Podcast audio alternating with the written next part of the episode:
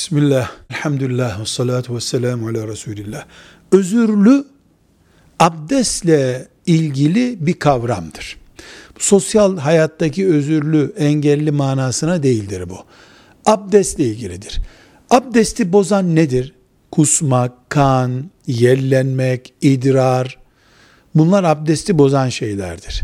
Bir namaz vaktinden öbür namaz vaktine kadar, Mesela öğle ile ikindi arası 3 saat. Bu iki namaz arasındaki vakit kadar yellenmeden duramıyor. Kanama bitmiyor, sızıntı yapıyor hep. Veya kusması bitmiyor.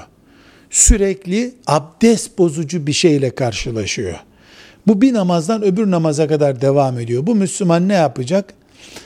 Namaz e, kılması özür kurallarına geçerli olacak, göre geçerli olacak. Nedir özür kuralları?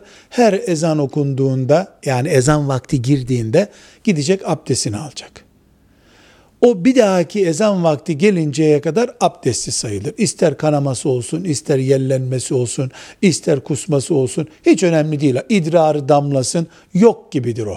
Mesela idrarı damladığı için bunu yapıyorduysa idrarı damlasa bile öbür ezan vaktine kadar abdestlidir o. Ama başka bir şekilde tuvalete giderse mesela damlamanın dışında büyük abdest için giderse o nedenle abdesti bozulur.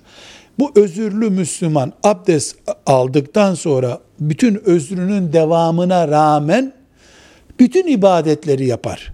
Normal hiç yokmuş gibidir. Çamaşırı kirliymiş filan hiç önemli değil artık.